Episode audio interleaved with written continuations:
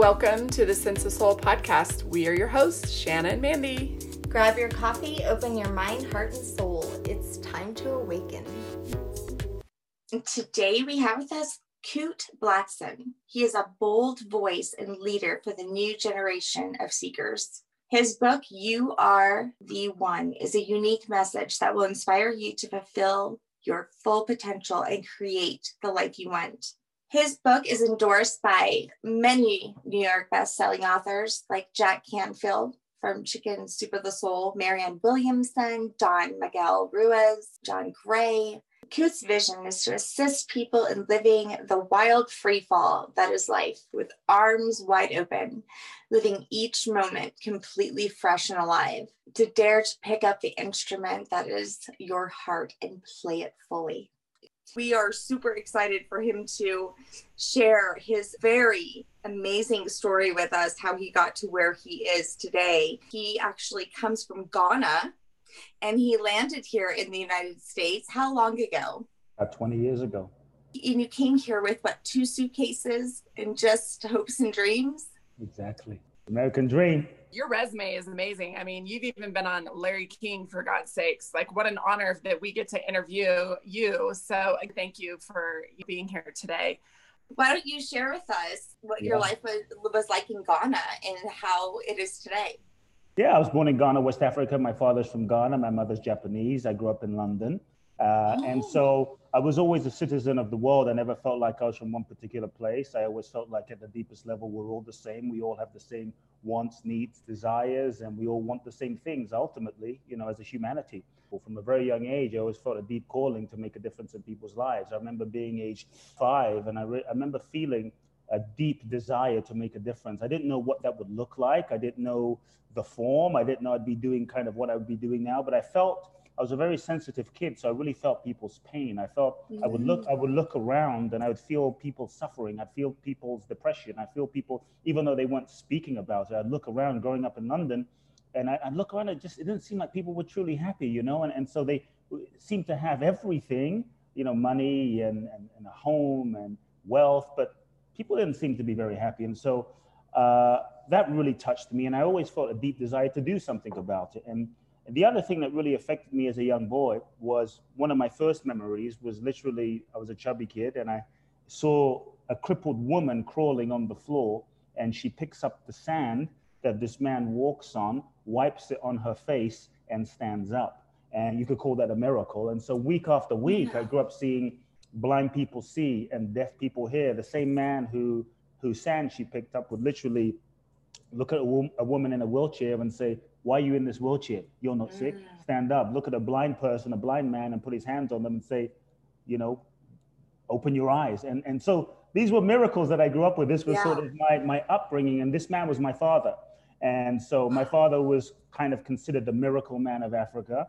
Uh, built 300 churches in Africa, a huge church in London. So for me, at age eight, being a very sort of precocious kid, uh, I was thrown in front of the audience one day, and that's when my speaking career started, you could say. And age eight, I started speaking in front of my father's audiences, 5,000 people. Age 14, I was ordained as a minister. Uh, that's kind of where a whole nother journey began. But here's the thing I started reading many self help books from the age of eight, all the self help books from people like Wayne Dyer. Age eight, yeah.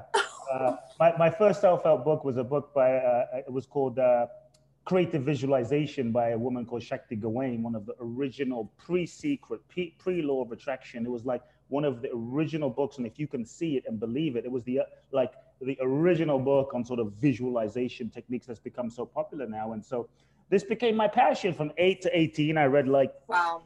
800 books, and I became obsessed with trying to understand who am I and what's the purpose of life, and you know what's the meaning of life and why we're here, and is it just to wake up, go to sleep, make money, drive a car, go on vacation, eat, sleep, have sex, make babies, and then die? I, I just felt like surely there is more to this existence than just existing, you know. So for me, I started to ask myself, what is the purpose of all of this? What is the purpose of life? Why are we here? And so when I was 14, I was ordained by my father and announced this to his hundreds of thousands of followers. My son is taking over. And honestly, I did not feel my heart sank at 14. Yeah, my heart no sank. way. Uh, imagine this 14 year old kid. I'm on stage. I am. And my father says, My son is the next, you know, blah, blah, blah, taking over 5,000 people in the audience. The word spreads to hundreds of thousands of people in Africa. I'm kind of coronated like the next thing. And I'm on stage going, What the hell is going on? You know?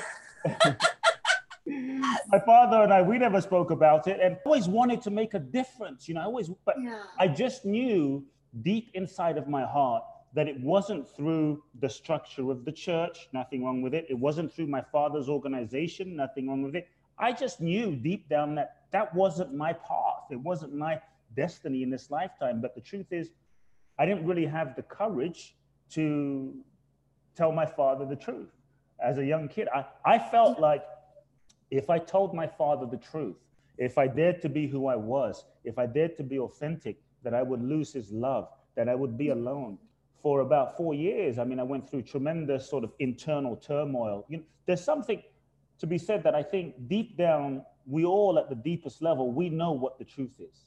We sometimes deny, we sometimes act confused, there is a part of us that at the deepest level knows everything. We know when something's off. We know when a relationship's off. We know when we're not living in alignment with our purpose. We know when we're compromising ourselves because it just doesn't feel right inside of us. But so many times that I learned the hard way, one of the things that keeps us stuck or unhappy are all the ways we lie to ourselves, all the ways we BS ourselves, all the ways we don't tell the truth to ourselves about what we really feel. We constantly second guess ourselves. Mm, you know, mm, maybe this relationship is, maybe it could work. Maybe it's not so bad. Maybe, maybe they can change. When deep down we know it's not aligned. You know, or we're, we're staying in a job that we, we, we know is not the, what we're here to do. And what I found is we sometimes use gratitude to not really own our truth oh I, mm-hmm. I, should be i should be grateful i'm grateful when deep down that kind of is an excuse to really own our truth so i think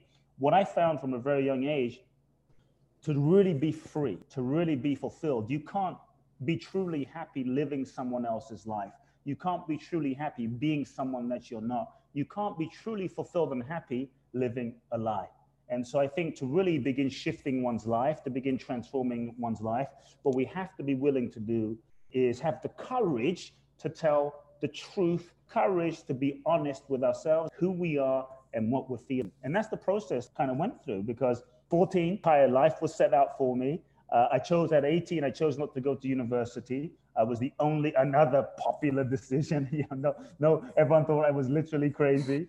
Uh, looked into my future and I saw that I could be successful by everyone else's standards, make everyone else happy, but it felt like a soul suicide. And I realized if I didn't have myself, if I didn't have my truth, if I didn't have my soul, I was just dying anyway. And yet I was being called in this other direction. You know, sometimes we feel a calling in another in another direction. And I always tell people, if you want to be happy, be honest with yourself, truthful, live truth. If you want to be happy, do not take the convenient path. Follow your soul because sometimes we take the what's the convenient path now in this moment to fit in, to be approved, to be loved. But in the long run, the convenient path tends to work out to be not so convenient. And so I looked into my future and I, I felt called into another direction that I had no idea where the hell it was taking me. Just something was pulling me in this direction. Yeah, it was so strong, it was so real. I had no idea. And so I made the crazy choice to follow that path. And that path led me to kind of where I am now. And I had conversation with my father, told him I wasn't going to be taking over his churches and his whole operation.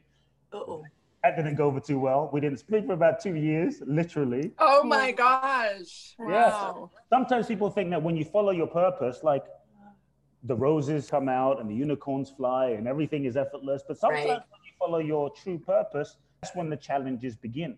And sometimes when the challenges start, people tend to think, oh, I, I, I, t- I made the wrong decision. I'm on the wrong path. But I actually believe that those challenges are simply challenges that your soul has called to you, that the universe has sent to you to really prepare you for your true soul purpose. And so I was faced with so many challenges, and I felt a calling to come to America. Had no college degree, had no money, had no support from my father.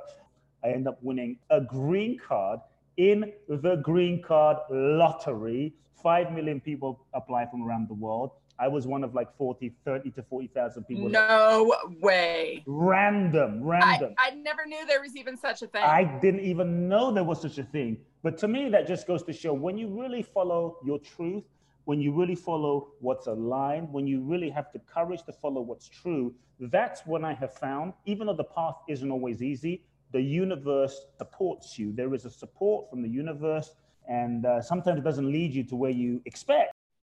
I end up winning this green card, come to the US, a $1,000, literally, if not probably $800 to be honest.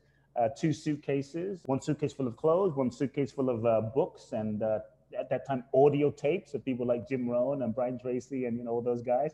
Came to Los Angeles, and that's when my journey began. I wanted to find mentors and teachers and all of the heroes I've been reading about since I was a kid: Louise Hay, Deepak Chopra, uh, Jack Canfield, Mark Victor Hansen, uh, uh, Marianne Williamson, Dan Millman, Wayne. I wanted to find all of these guys, and a lot of them I mean, have endorsed my book. I yeah. mean, which is absolutely such an achievement. And you made it happen. You did manifest everything. You believed it. The universe supported you, and you accepted it. And yeah. honestly, 2024 Kute for president. I mean, you are such an amazing speaker. I'm telling you, that's, I guess, the one thing that you kept from what you learned as a child speaking yes. in front of the audience. Yes. I mean, I could see her listen to you all day. I'm like, yeah. so yeah, let's you know what, let's talk about that. Your grandfather and your father were both speakers. Is that yes. correct? My grandfather was a spe- was a minister and a healer had his own churches. Then my father started his own thing, became even bigger.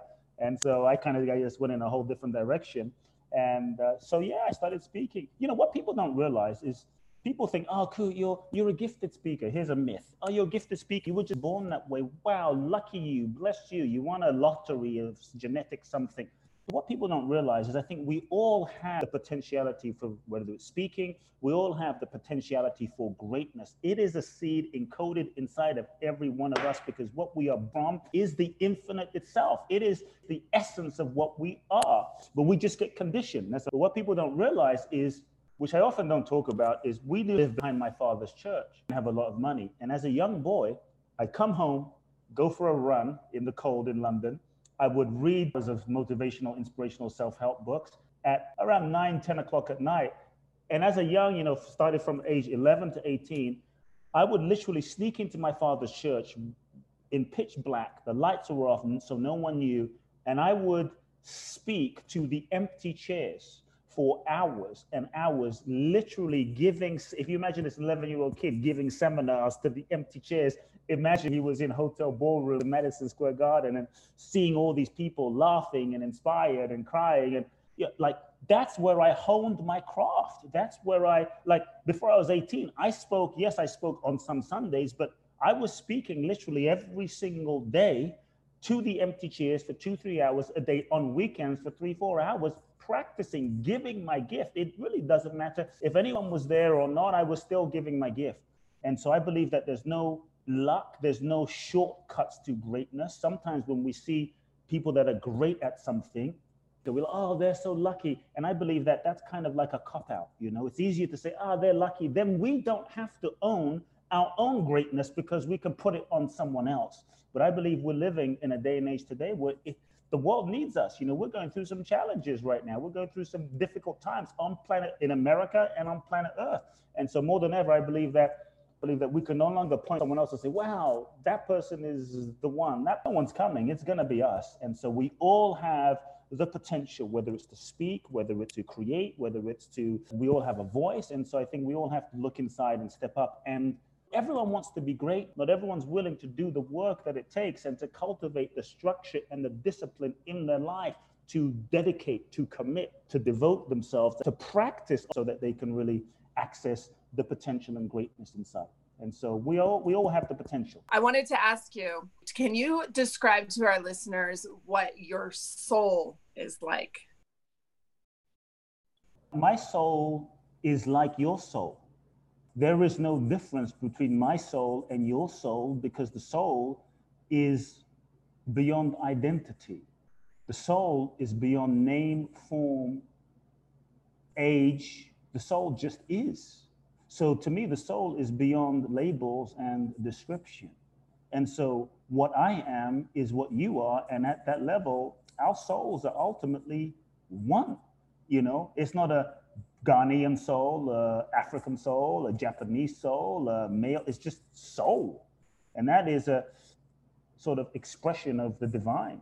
Beautiful. Pure light, energy, which is what you are. You know, it's like mm. soul looking at soul, looking at soul, looking at soul. Yeah. know?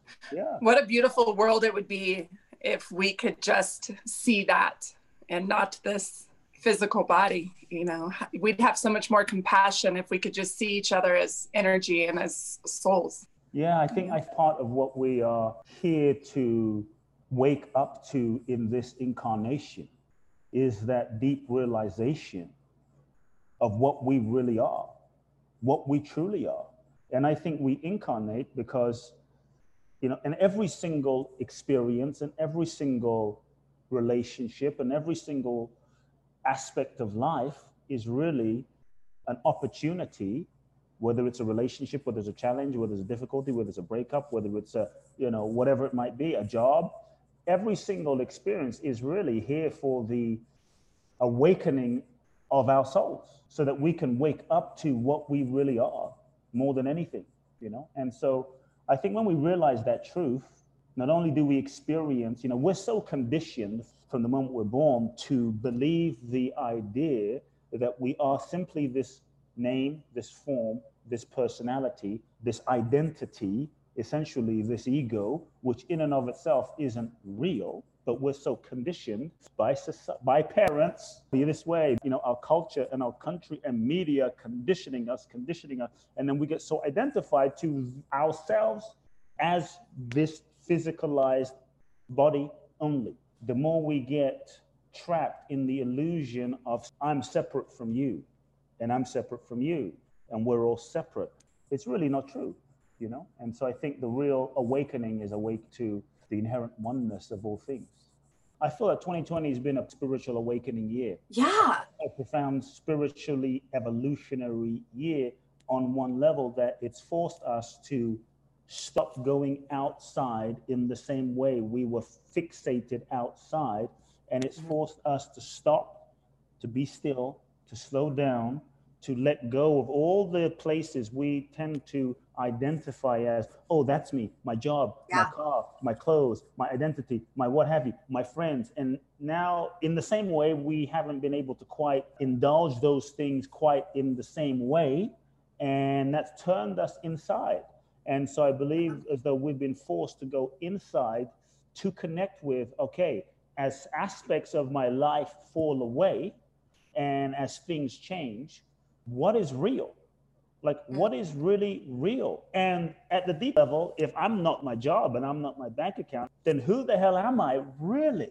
And i think that's a profound question that we've we've been asking for centuries but in a very accelerated way right now. We're being invited in this sort of spiritual global meditation that is 2020 to sit with who am i like really? Who? Thought i was that. I thought i was that. Am i that? Am i that? That's gone. So i think it's a, a mm-hmm. we, we are going through a profound spiritual awakening into like never before. A Yeah. shedding a rebirth a transformation. I would invite everyone during this time let go of everything that is not in alignment with your highest self.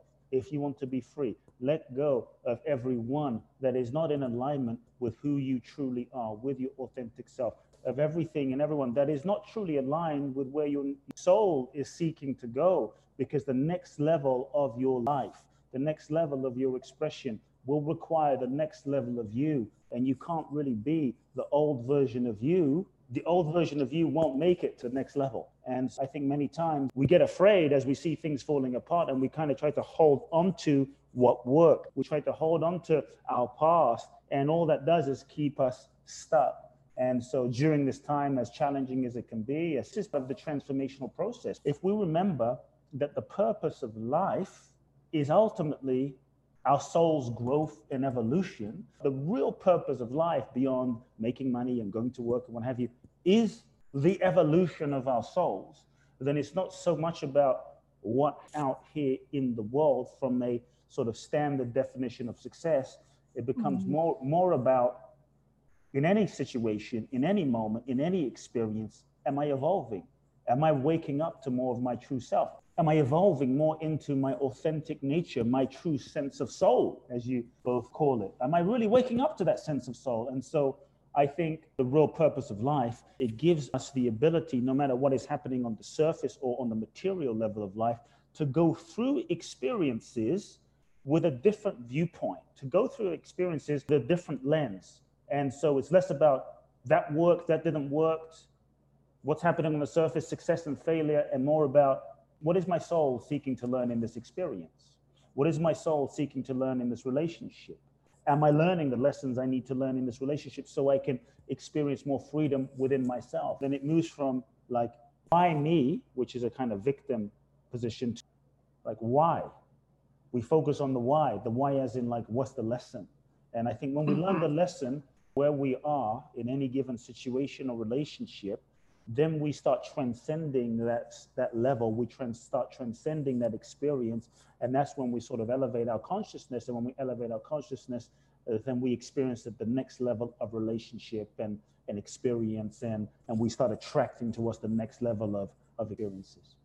One of my favorite quotes that you wrote what the pressure you put on yourself to get to the place that you think you should be will rob you of the joy of fully experiencing where you are now and I think that was beautifully written. And it's so true. It's just learning to be present and really enjoying this very moment. Yeah. Is ultimately all we have anyway, right? This moment mm-hmm. is ultimately the only guarantee. You know, we mm-hmm. think there's another moment. We think there is tomorrow. We think there's going to be next year. We think we we assume. Truth is, I'm sure there were lots of folks that in the beginning of 2020 thought they were going to live till 2021 that aren't alive. I'm sure there was many folks that, you know, in 9-11 had no idea that they weren't going to come home. Yeah. The only the only moment we have is this moment. I was thinking the other day about this whole concept of like unclarity. And sometimes there's a pressure, like you have to like know where you're going and you've got to be clear where you're going. Truth is, many times we only think that we know where we're going, but where we think we're going is not really where we're truly meant to be. And where we think we're going, filter through the lens of our own ego, we can't really see the entire picture. Where we think we're going is really not where we're going, it's just a projection of where, of where we think we're going, right? Sometimes I believe that there is a wisdom, a gift in actually being willing to embrace the unknown to not know. We are constantly from the mind trying to needing to know needing to know and figure yeah. out everything. Well, tomorrow, uh, I am like that. Let, me get my astrologer and let me get my psychic and what does my intuition say? And let me speak to my friend and, and, and my best friend. And oh my God, let me figure right. 2020 oh. has totally screwed everything up. You go to your tarot cards, turn left. Oh, turn left. Right. No. Yeah. let me do it again. Turn right. Turn right. But it just said turn left. And we don't yeah. know what to do. And so I think there is a wisdom to actually live in this world vulnerably with humility embracing the unknown.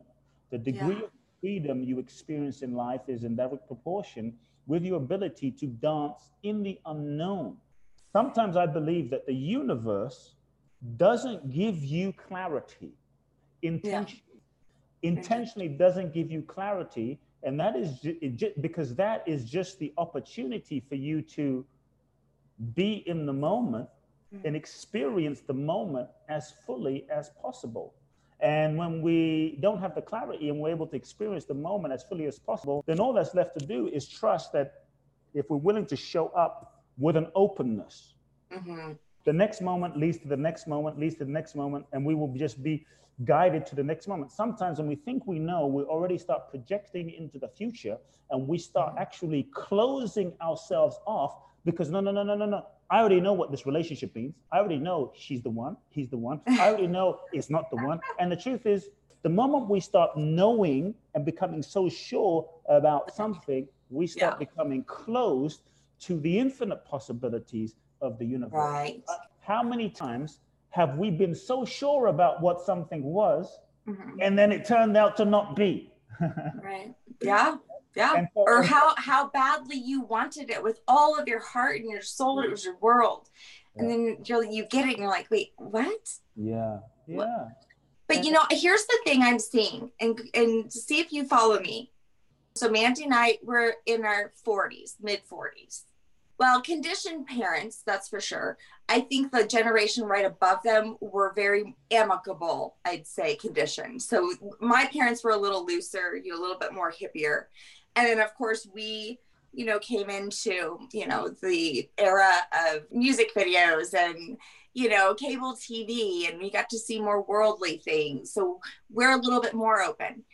We allowed our children right? To be a little less conditioned. And especially, I think now the parents are really allowing their children and you know not choosing their future before they're born but here's the thing you have this generation these late later millennials into whatever the next generation is called they don't have the structure that we had even though it wasn't cool that anyone had structured out our lives right?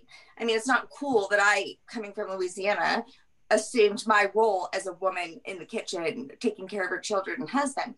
Where some people, you know, they had to go to this college or do this, like you, you know, or you being a, a, a minister. We broke those things, which is great. And we're allowing our children to have that space, right? That we said we need rather than letting the world control us. But where's the structure for them? they're almost like the generation in between. Here's what I would say I believe that inside of us is an intelligence. We are born with an intelligence, an innate intelligence that is divine. That divine spark is inside of every one of us. I just want to back up and talk a bit about conditioning first, because you're speaking okay. to a bit of conditioning, and then I'm going to come around.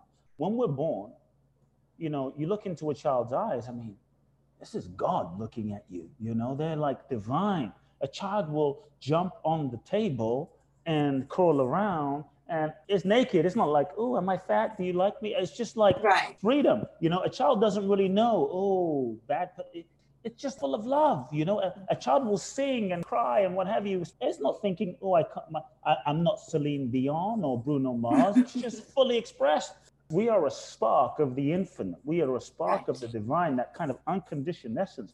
We're born into this human existence. The challenge is we're born into an environment that is already preconditioned. Right. The environment right. is preconditioned based. So, so, we're born and we meet our parents, you know, and our parents are just doing the best that they can do based on their right. life and their, yes. you know, based on their upbringing and based on their yes. culture and based on their generation on some level, it's not really that personal. It's just conditioned. So right. we're now we're plucked into, and our parents are just kind of crazy in their own way, right?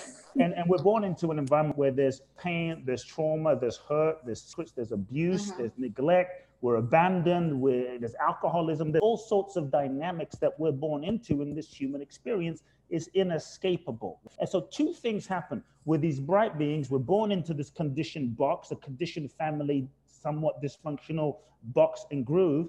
And two things happen. The first thing is we start as children shutting down and suppressing parts of ourselves because yes. it's so painful. Dad is crazy. Mom is, you know, not present. You know, dad is an alcoholic. Mom's mom's mom and dad are fighting. Whatever it is, mental illness. So we start shutting down parts of ourselves and our feeling capacity in order to not feel the pain of what is happening in this system. So we start shutting down, suppressing, suppressing, suppressing. All of the unfelt feelings and emotions start getting stored inside of our psyche and kind of begin to cover up our pure light, our soul. Yeah, right.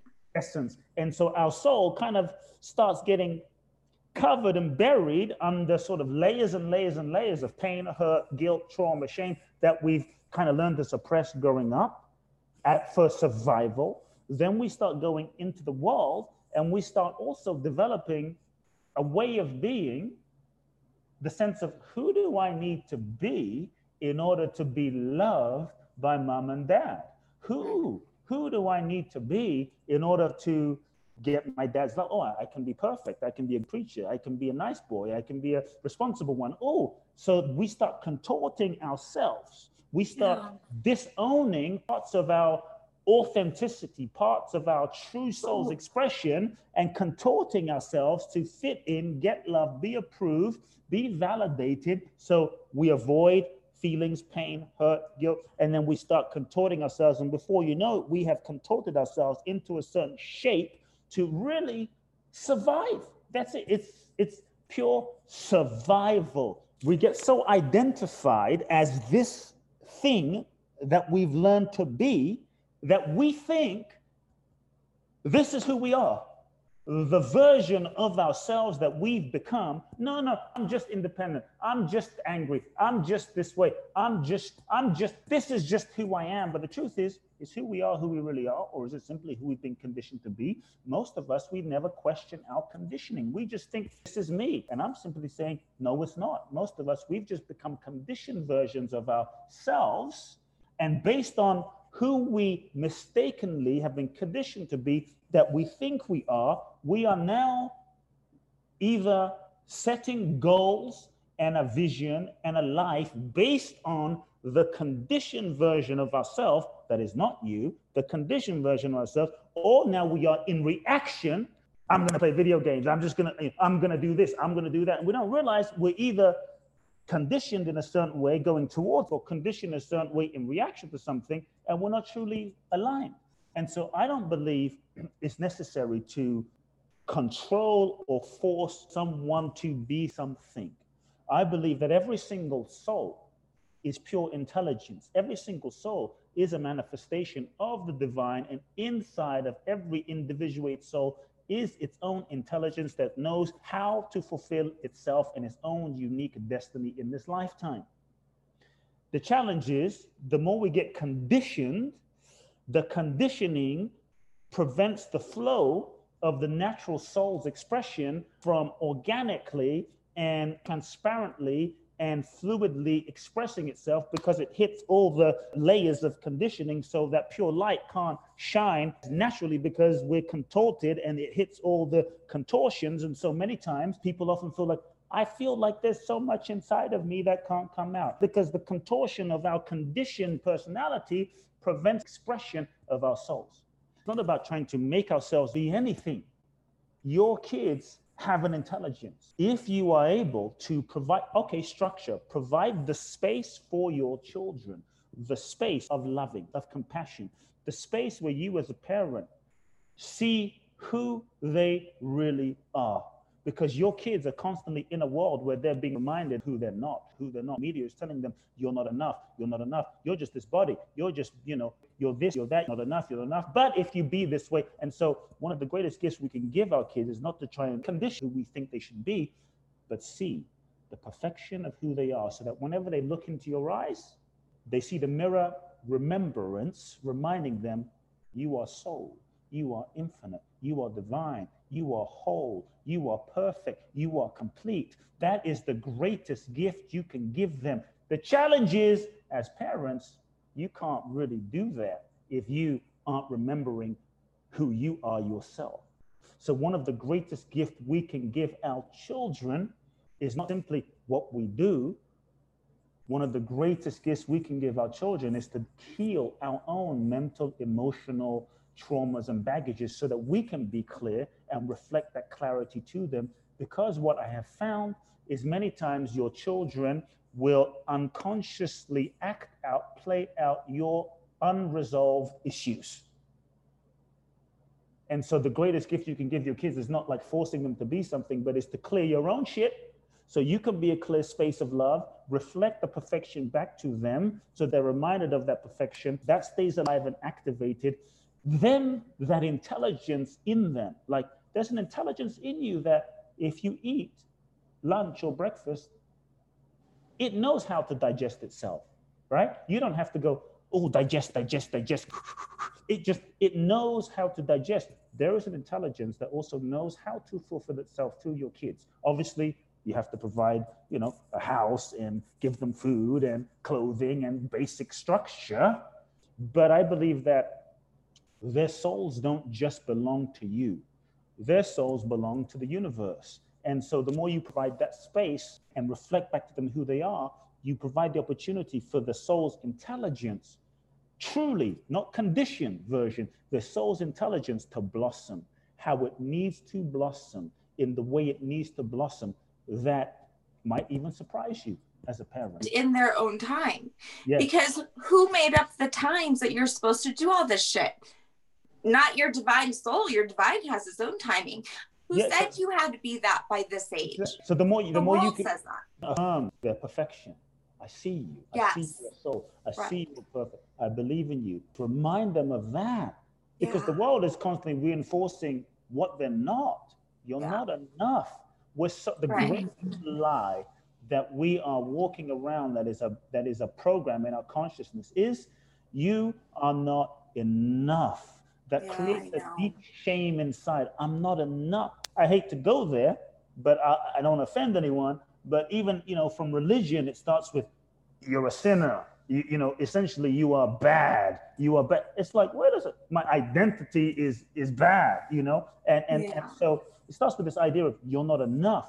And media preys on that idea that you're not enough. But but but hey, you just buy this iPhone, you're gonna be enough. You know, hey, you just wear, you know, you wear these underpants, you're gonna be enough. You buy these socks, you're gonna be great. You drive this car, you're gonna be great.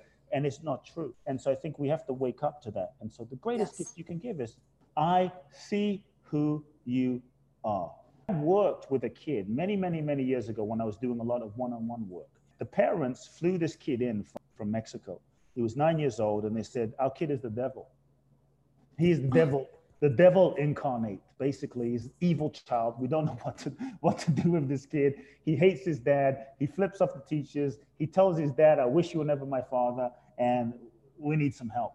I said, Kind of sounds like me when I was young. Yeah, I said, you know, and you turned out okay. Look, right? And and Yeah. and, and so I said, let me work with him. And so I'm I'm expecting a kid with horns to show up in my office.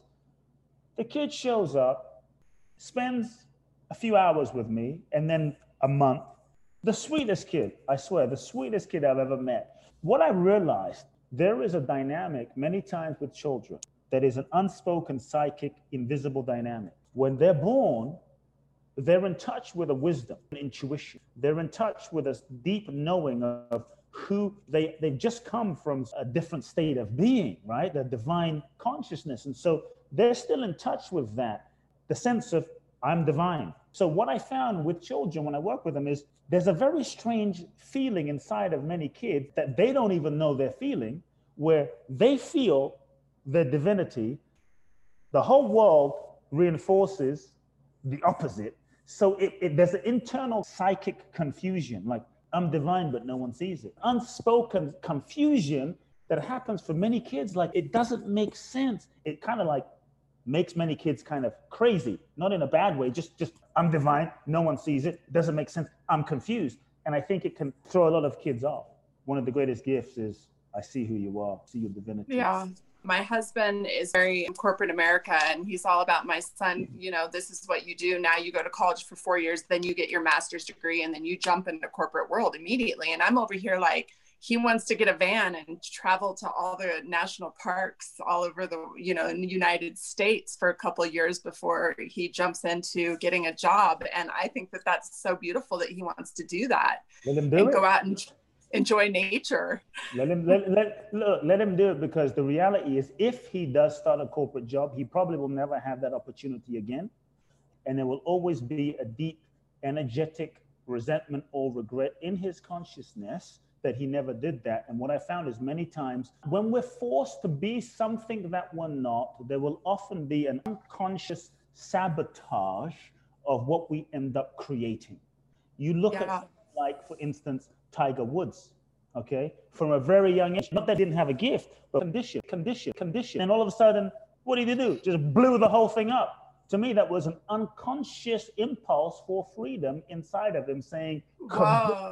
"No more." Yeah. So, so I don't agree, I, i'm not agreeing with kind of how he went about it, but I'm just pointing out that many times when we sabotage, procrastinate, or, or sort of blow up our experience, there's Mhm. something inside of us that is seeking a deeper level of authenticity. And the only way we know how to get that is to like blow shit up.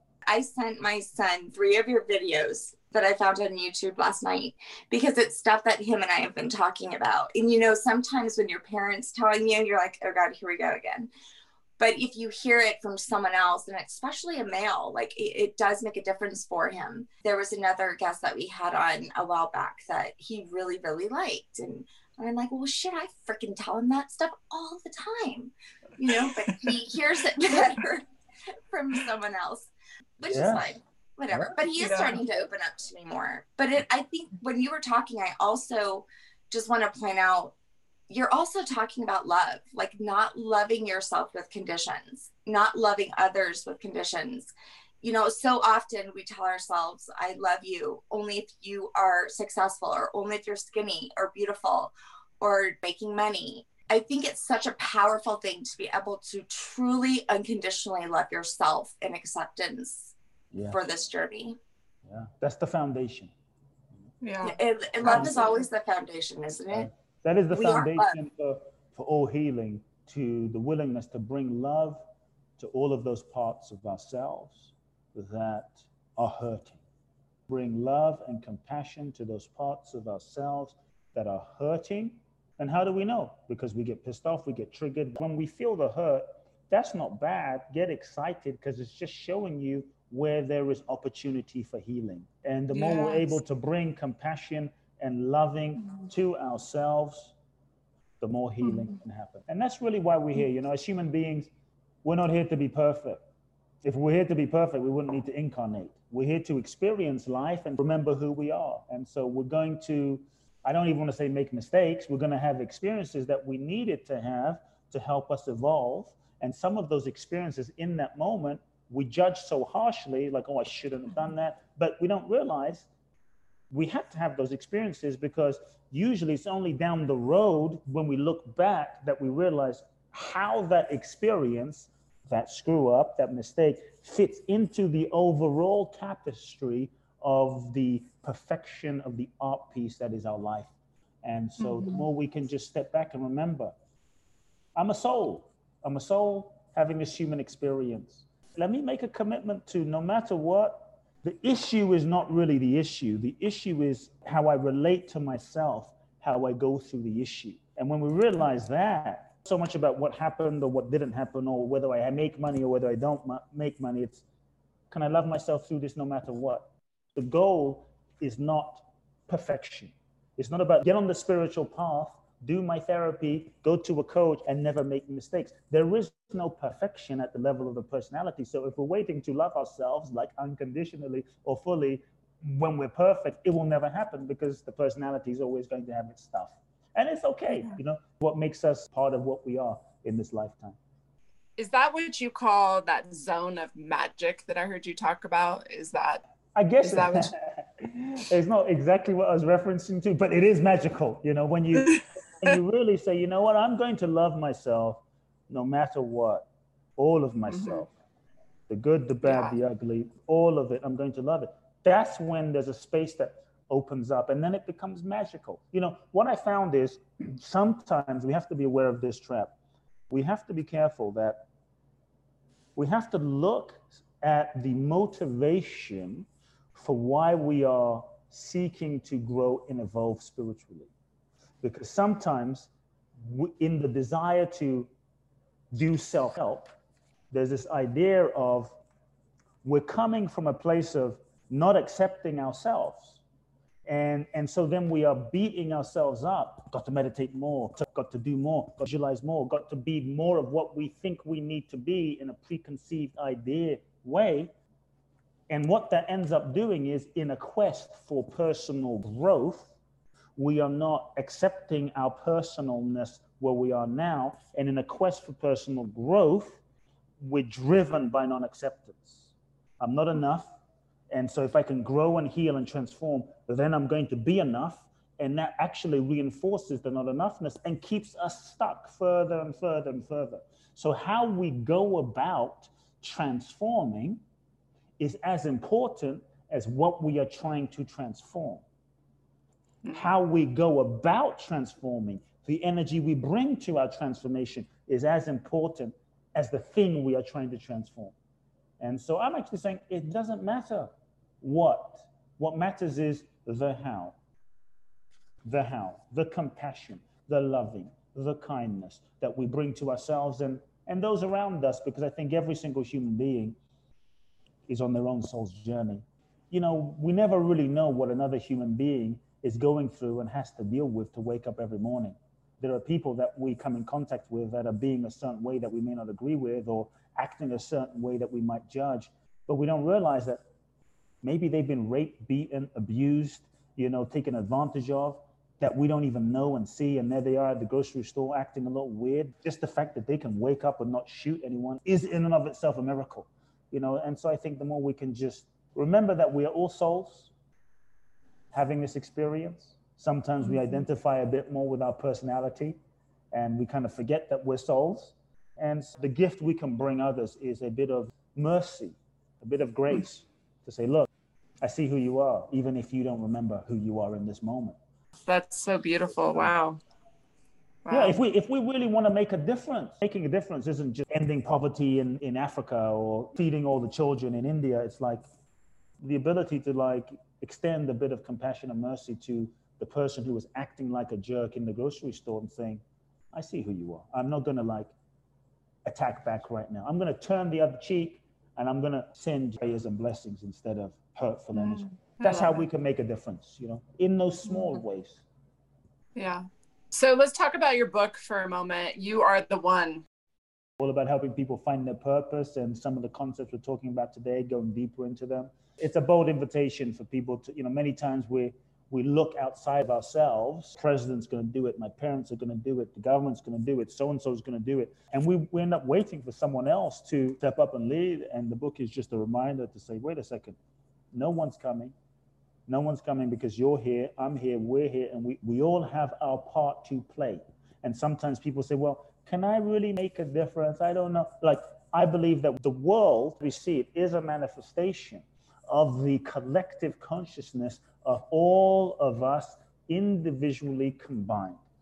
The, pro- mm. the world is the projected reality of all of our consciousness. So as we look at the world, there is no world out there. There is a world right. here collectively that's projected out there. And so we can all make it. We may not be able to change the government. We may not be able to change the president. We may not be able to change, you know, COVID 19. We may not be able to change all these things. But what we can all do is go, okay, what can I change within myself? What can I heal within myself? What can I shift within myself? How can I start showing up in my own life? Like I'm the one. If I'm the one, how can I start showing up in my own life with integrity? How can I start showing up in my own life? You know, we can say, well, oh, that president or that prime minister or that person, you know, they're a liar. They don't. T- where do, how can I show up in my own life, and where can I start telling the truth? How can I start living the truth in my own life with myself? And that's what the book kind of designed to inspire people to do, to do your part. I think the world would look like if we all did that. Wow. You know, I, I, I wouldn't say perfect because I don't yeah. believe the world is meant to be perfect you know, and True. that's perfect. True. 3D reality. But I would say that I think if we all did our part and we all did what was ours to do, a lot of things, you know, I think there would be much more peace on the planet, you know, because we would stop projecting onto other people like it's you, it's you, it's you. And we would start taking responsibility and cleaning yeah. up our shit. You know, just like I'm going to teach you how to brush your teeth, you know, we're going to teach you to love yourself and trust yourself yeah. and have acceptance for yourself as important as your physical care. Yeah, that, that look, if I can have acceptance for myself, then I'm much more able to extend acceptance to you. Yeah. And that's going to make a difference. That's going to create ripples you know, in terms of conflict and between people, yeah. between communities, between countries. It's going to extend. It's going to create much more harmony, you know, rather mm-hmm. than rather than conflict for sure. And now it's time for Break That Shit Down. We also don't owe anyone anything. I think what we owe the world is being ourselves fully. Mm. You know, mm. I think when we are ourselves, truly ourselves, not what we think we are, right? But truly our authentic nature, I think that's all we owe. And if we do that and we live in alignment with that, mm-hmm life unfolds in the highest ways possible. You know, life is short. I think we have one opportunity to live this experience. At the end of the day, yes, we will all die. At the end of the day, you know, if Jesus died, Buddha died, Bruce Lee died, you and I are gonna die. it's good. If Jesus didn't, we're gonna, yeah. we're, we're, gonna die. Okay, that's the. It's a guarantee there. That's a guarantee. I know there's people saying, "Oh, we're gonna live forever." Bottom line. So I think at the end of the day, when you meet your maker, you can't go to God and say, God, I kind of wasted those two years, you know, doing that thing I really did. I kind of wasted those seven years in that marriage. I kind of wasted that time over there. Can I get a refund? Once it's gone, it's gone. Yeah. It's gone. And so I just would invite everyone to consider like, what would it be to live life without any regrets? Yeah. Like truly, mm-hmm. if you knew the date and the time of your death, if God said to you, you're going to die December the 21st, 2027, this is, this is your expiry date in this lifetime. Would that change how you're living your life? Would that change what you're doing right now? Would that change your current relationship? And to actually feel like shit, if I had three years to live, would I be doing what I'm doing right now? And if you we can't really say yes, I think it's a great opportunity to really reflect. How can I bring myself into deeper alignment? How can I bring myself into a deeper resonance with my deepest truth so that I could say yes to that question? I think every moment of life is precious and yeah. tomorrow is not a right, it's a privilege. And so yeah. Let's, let's yeah. live it in a way that is as regret free, is as authentic as possible. And I think when we really live the truth and live our authentic truth, I believe that the truth ultimately serves everybody. When we live the truth with love, with compassion, even though it's not easy, it usually will then invite, challenge, or force others to self reflect and live their truth also. And the bottom line we are here to evolve as souls. You are going to die. Please meditate on that. You are going to die. Feel it, meditate on it, yeah. and let that sobering reality wake you up to not waste any time doing shit that is not aligned to not waste any time in unnecessary wallowing of victimhood, to not ah. waste any time living lies, because you are going to die. Sometimes we Woo. live like we have forever. I can deal with this in five years when the kids grow up. No, you can't. I can deal with this in 10 years when I. Re- no, you can't because right. there's no guarantee that we'll be alive. To feel your death, not as a morbid thing, but as a friend, as a, as a wake up call, as a deep reality to realign you to, to live boldly. We're going to die. And I think when we embrace that is when we truly begin living. What do you have going on? Where can our, our listeners sure. find you and get sure. your book?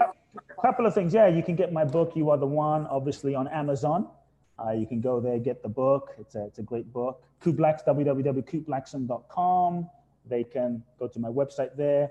If anyone feels inspired by the conversation, and you want to deep dive to the next level twice a year, we had to postpone this year, but twice a year, I do a 12 day deep dive transformational seminar called Boundless Bliss Bali. It's in Bali next year, July. We're doing events July and December. You can go to www.boundlessblissbali.com. Uh, for all of the listeners, I have a free three part video giveaway. It's at www.activatingabundance online activatingabundanceonline.com. I just enter your name and your email, and you'll receive three free videos there. And obviously, Instagram and Facebook and all of that good stuff. Awesome. Man, thank you again for coming on.